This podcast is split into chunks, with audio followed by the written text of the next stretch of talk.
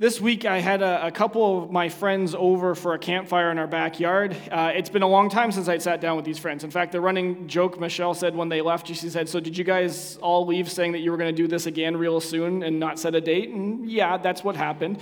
Uh, this is our, our problem. We are busy, or we think we're busy, and we, we, we have trouble setting dates to spend time. But what always happens is after we spend that time together, I find myself thinking, That was just really good. That was like really good for my well being. I needed that. You know, we together talked about our families. We talked about vacations. We talked about work troubles. We talked about concerns about the future. It was just one of those times where you sat down and you talked with some friends and you felt like you connected and it was just really good. But I got to thinking about how easily I forget how good relationships can be. In fact, one of the things that I know about myself is that I can understand, I can underestimate the importance of having uh, meaningful relationships with others.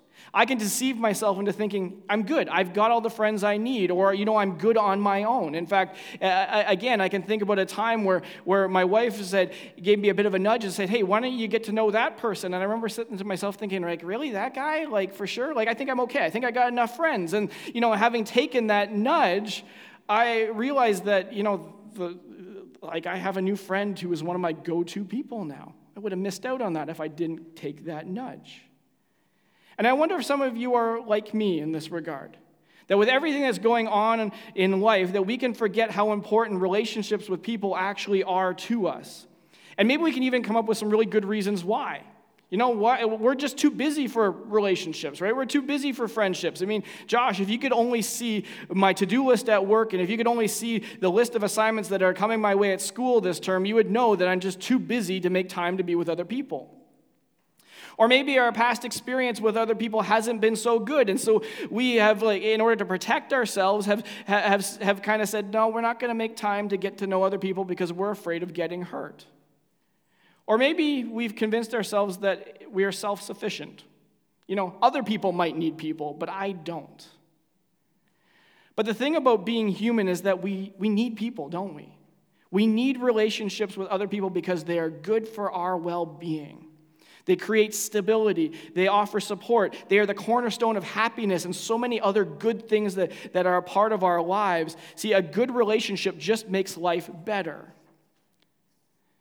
And so, as we enter this fall season as a church, we're, we are beginning this teaching series called Re Engage, that's about giving us some strategic nudges about some things that we already know should be a part of our lives, but maybe we've let them slide. And so, this morning, we want to focus on the relationships that we have with one another, especially the relationships that we have with one another as followers of Jesus, as a community of faith called a church.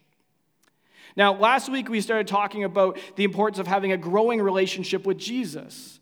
Uh, and we ended with some ideas about how we could engage or re engage our relationship with Jesus, and we talked a little bit about that. But one of the things that I find fascinating is that when we focus on our relationship with Jesus, that one of the things that happens is that, you know, that growing relationship with Jesus doesn't just stay with us. In fact, it kind of overflows and flows into relationships that we have with other people. And so, everything that we talk about last week and this week and even next week, they all kind of go together. These are not things that are in isolation. In fact, you know, as we experience God growing good things in us, we are going to see that good things start growing in the lives of others, or at least that's how it should work. And this interconnectedness is a part of how we understand ourselves here at West Heights. See, we exist to help people find and follow Jesus. And we want to be a vibrant community of followers of Jesus that serves our neighbors by meeting needs and showing love. And in both of these statements, there is an acknowledgement that following Jesus is not something that you or I do in isolation. Rather, it's something that we, we do together. We do this in community, we do this in relationship with other people. Which is why one of our key relationships is that we want to be in a growing relationship with other followers of Jesus. We want to be in growing relationships with one another. And so, as we think about this this week, I'm gonna we're gonna pick up right where we left off last week uh, in John chapter 15, because you know as Jesus talked about being in a growing relationship with Him, He seamlessly moves into being in a relationship, being in a loving relation, loving relationship with other followers of Jesus. One thing flows into the next. And so we're going to look at what Jesus has to say by looking at John 15, picking up at verse 12 this morning. Jesus says, My command is this love each other as I have loved you. Greater love has no one than this to lay down one's life for one's friends. You are my friends if you do what I command. I no longer call you servants because a servant does not know his master's business. Instead, I have called you friends, for everything that I learned from my Father I have made known to you. You did not choose me, but I chose you and appointed you so that you might go and bear fruit, fruit that will last. And so, whatever you ask in my name, the Father will give you. This is my command love each other. I'm going to be honest, that command, love each other, that's emphasized there a few times, I find kind of hard because uh, you know, some of the hardest people for me to love happen to be other Christians. And in my moments of honesty, the inside voice in my head that I'm going to say out loud right now sometimes says, Christians are the worst. Some of you are chuckling because you're like, you shouldn't say that, but you felt this way too. But what Jesus says in these verses really challenges me and really should challenge us to think differently and this forms our big idea this morning that loving one another is essential to following Jesus.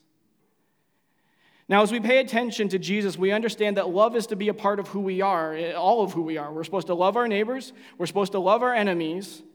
And in this passage today, Jesus makes sure that we understand that we are to love one another. We are supposed to love other followers of Jesus. The, it, it just love is supposed to be who we are and what we are about. And in John chapter 13, Jesus puts it this way Everyone will know that you are my, my disciples if you love one another. And here he's very much talking about, you know, he's looking at one disciple and there's a group of disciples. If you love one another, this is how people are going to know that you belong to me. You know, loving one another is not just being a, a group of nice people who get along, it's supposed to be the thing that sets us apart and gets us noticed. It's a part of our mission. You know, what gets us noticed is not supposed to be how great our services are or, or our doctrines or the programs that we offer, but it's supposed to be our love for one another. Now, as powerful as the word love is, the word love is used in a bunch of different ways in our society, isn't it? For example, I can love a brand new couch that we have in our house. I can love pizza. Right? And, using the word love in that way, I'm talking about how much I enjoy something or how much I like something. Uh, the word love can be used to describe attraction or sexual desire. And so maybe we can't be blamed when, when we start to think, you know, what does love mean in terms of our relationships to one another when it comes to a community like ours? And so it's important that we be listening to what Jesus has to say in this passage about love. And one of the things that we will notice is that our love for one another is to be characterized by humility and selflessness. In these verses, Jesus tells his followers to follow his example. You know, Jesus isn't telling us to do something that he himself hasn't done. He's saying, Be like me, follow my example. And as we look to Jesus, we see that the love that we are to have for one another is supposed to be others focused. You know, Jesus shows us what it means to make time for other people, particularly people that can't do us any favors, that can't build us up and advance our status and our agendas. Jesus shows us what that looks like. Jesus models what it means to take the time to meet the needs of others, the, the physical, the spiritual, the emotional, just needs of other people. He shows us what that looks like.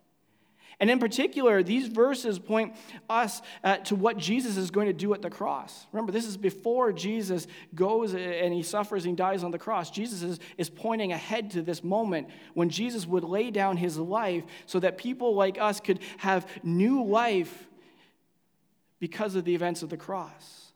See, Jesus shows us that love is sacrificial. Now, when we get to verse 16, we jump down to verse 16. Jesus continues to describe what this love is supposed to be like by saying to his followers, Hey, you did not choose me, I chose you. And that right there is a reminder that we're not self made.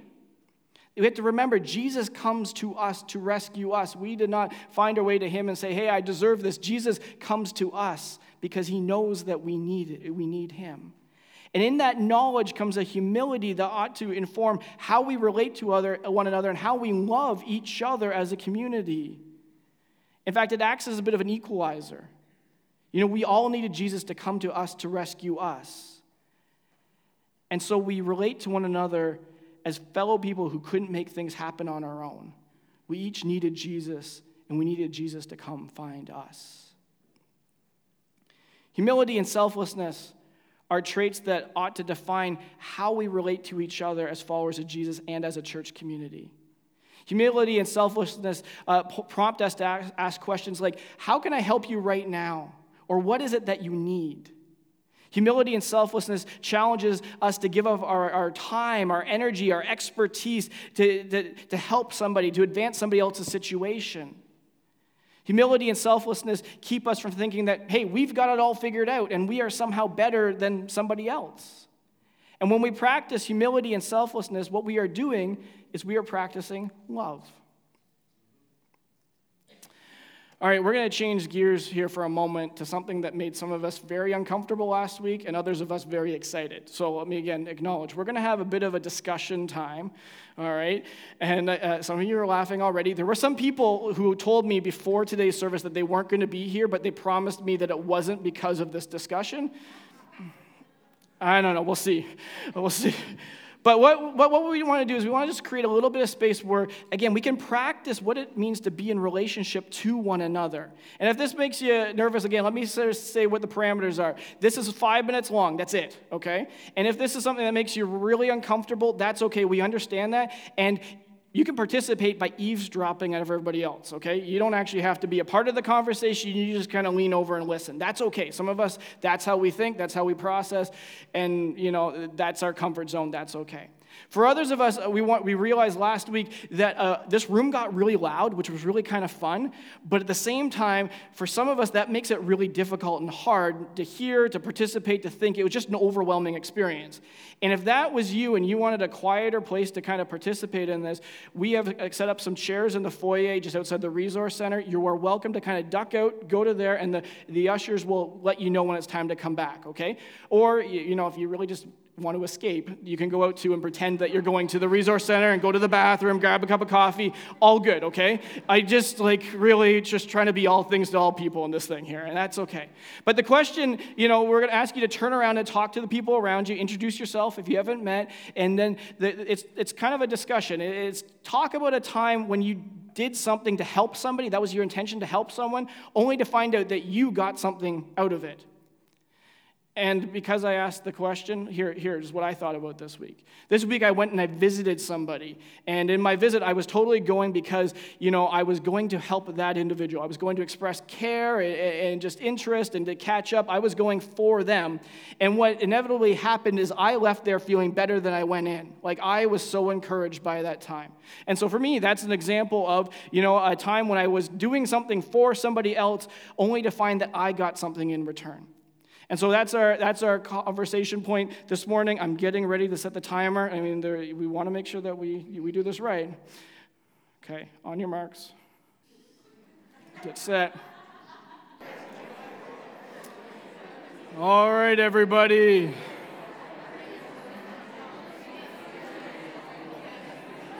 I don't know if I'm supposed to put my hand up or do something like this. Is this what we do? It's, do we teachers still do this or do this or this? Now I just feel like I just did head and shoulders, knees and toes. All right.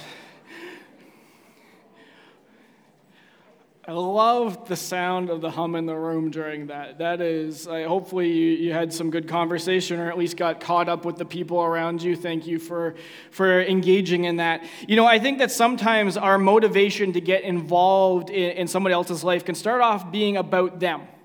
And that's not necessarily a bad thing. That is a good thing, actually. But what we find in that process is that we get something out of that, out of that effort too. And I think Jesus touches on that on this in his passage, and we see that our love for one another has a positive impact on us as well as on other people. In verse 14, Jesus says that we are his friends if we love others like he has asked us to do.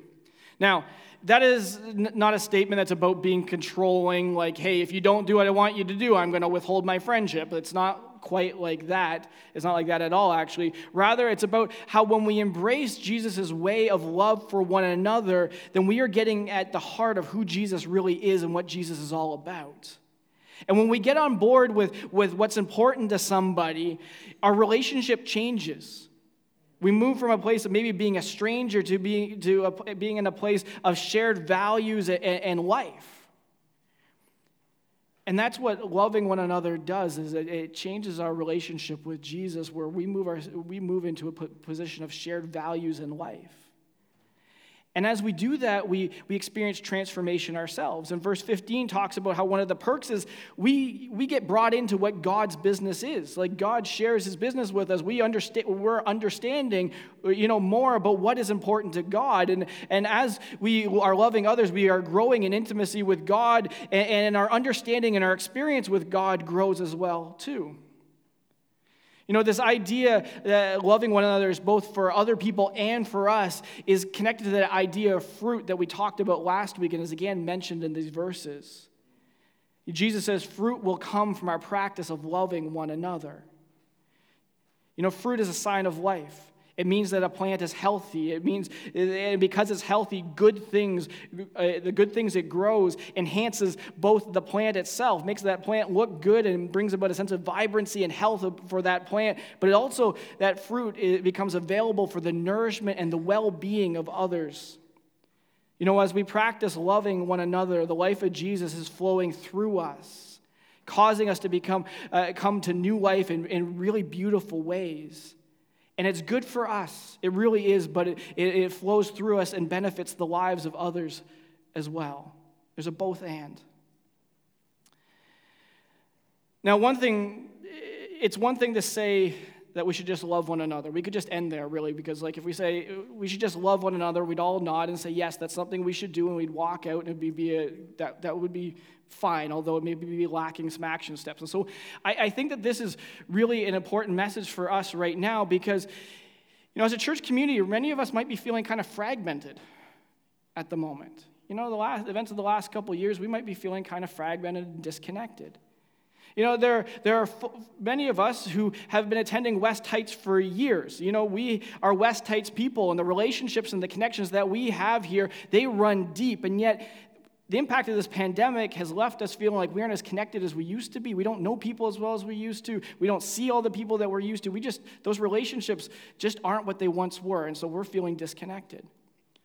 And then there's folks who are newer, like we started attending maybe just in the years leading up to the pandemic, and we were just starting to get involved and, and feeling like we were knowing people and get connected, and this pandemic hit, and it's kind of leaving us at this point being like, shouldn't we know more people? Shouldn't we feel more connected than we actually are right now?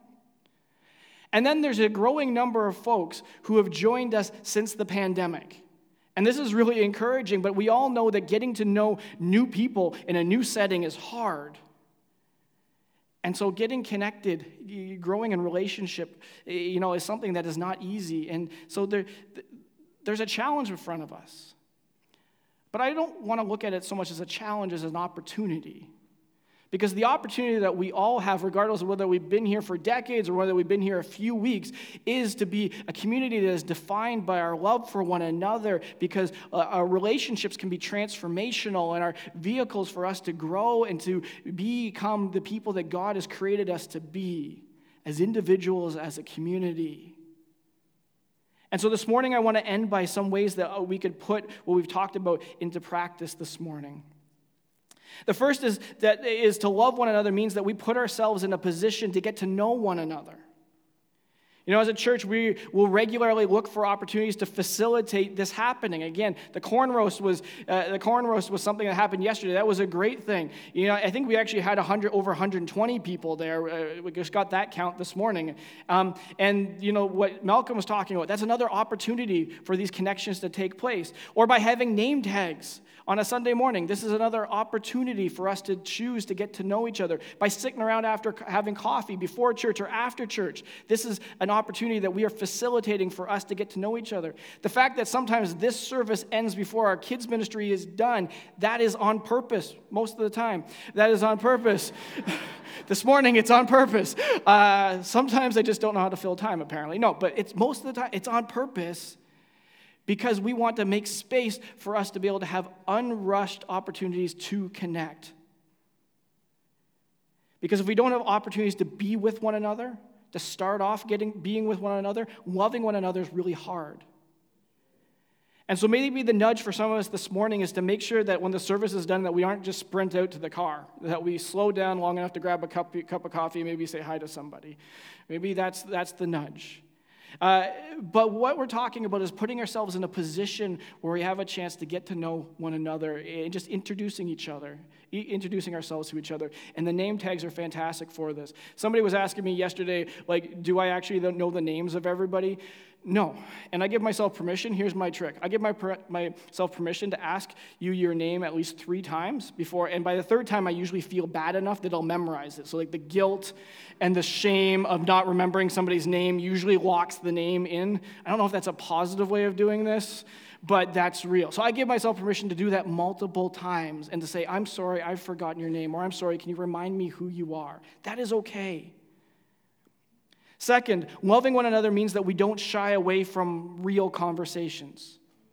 You know, some of us are really good at small talk, but where we start to get nervous is when people start to talk about real life stuff with us. And yet, that's when we really get to know each other and where other people really get to know us. And that's where we have the opportunity to really practice love. And so maybe the nudge for some of us is, is to be willing to, to say, Can you tell me more about that? Or can you tell me how you're feeling about that when somebody talks about something that they're going through in their lives? Can you tell me how you're feeling? Or to say something like, I've never thought of it that way. Can you help me understand why that's important to you? When somebody says something to you that maybe you, know, you never thought of before, maybe you even disagree with, but you lean into it and say, Help me understand where you're coming from. And conversely, there's a sense of risk, you know, a willingness to take the risk that when somebody says, hey, how are you doing? To actually lean in and, and, and answer that and be honest and respond. I mean, there's a give and a take that's involved here. And often when we talk about this, we think, okay, I'm supposed to do this for other people, but there's a reciprocal nature to this. And so when somebody takes the risk to step out and say, hey, tell me more about how you're doing or how you're feeling, the risk, the, the risk to be honest is a part of that. Now, as a church, we can facilitate opportunities for this to happen, but really, we can't force us to have real conversations with each other. That has to be something that we each take on and dig into for ourselves.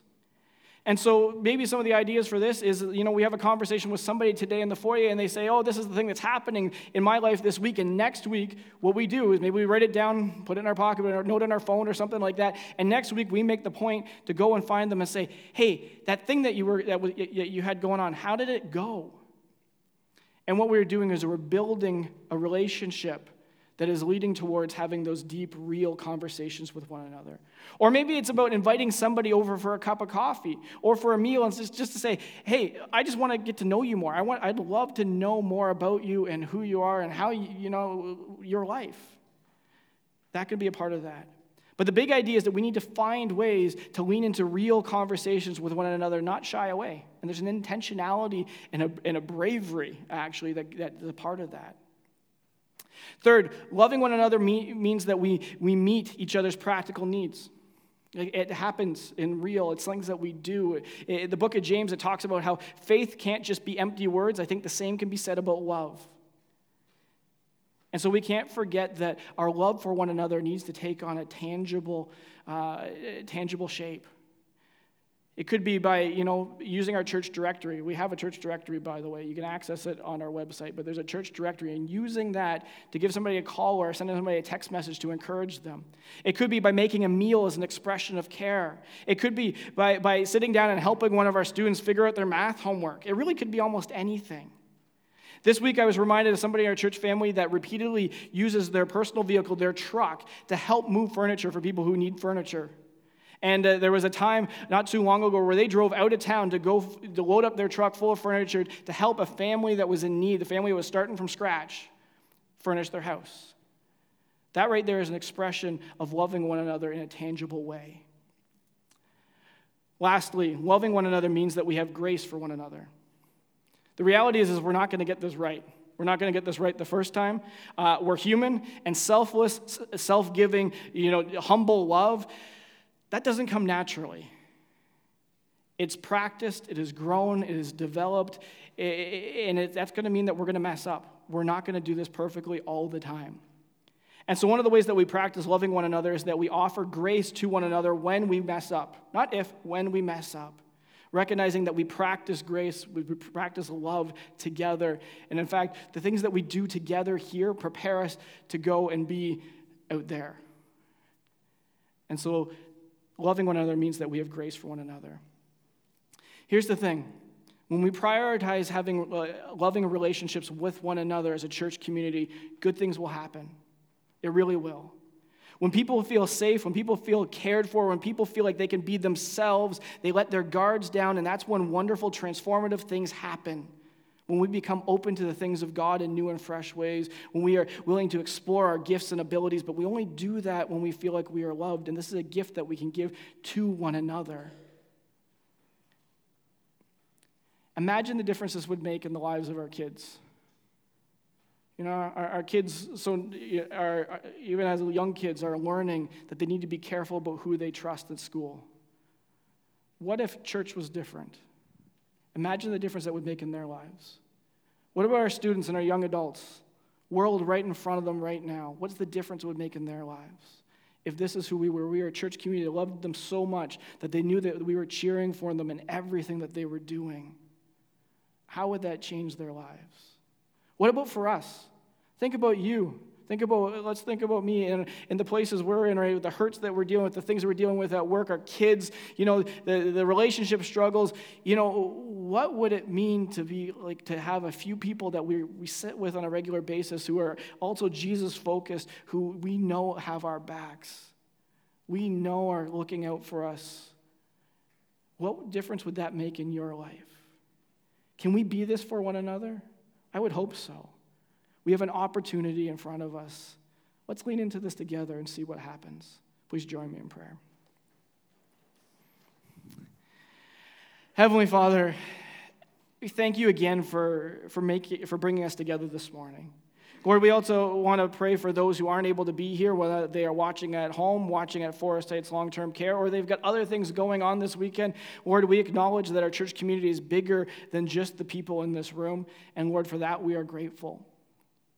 Lord, as a, as a church, we ask that you would grow in us a love for one another. And Lord, not just an abstract intellectual love, but a love that is real, a love that is experienced, a love that is expressed in, in word and in deed, a love that is able to withstand difficult times, a love that looks like you. And so, Lord, we ask that you would create us into who you want us to be as a church community. And Lord, that we would see good things growing out of what you are doing in our relationships with one another. Lord, this morning I want to pray for our kids' ministry specifically. You know, we've got a good thing happening, and we just we aren't seeing what's going on there right now because there are underneath us, God. And they are, are learning and they are having fun together. And we just pray for your blessing to be upon those leaders and, and Pastor Shar and, and Annika who are giving leadership and, and are with our kids right now, that your love would flow through them into our kids and that, that love would be transformative.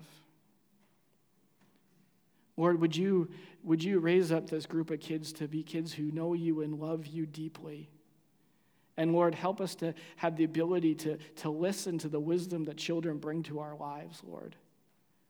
Lord, that we would, be, we would be humble enough to learn from them. God, we're excited for what's ahead, uh, ahead for us as a church. And Lord, we just ask that you would give us visions of, of what you desire for us. In your name we pray. Amen.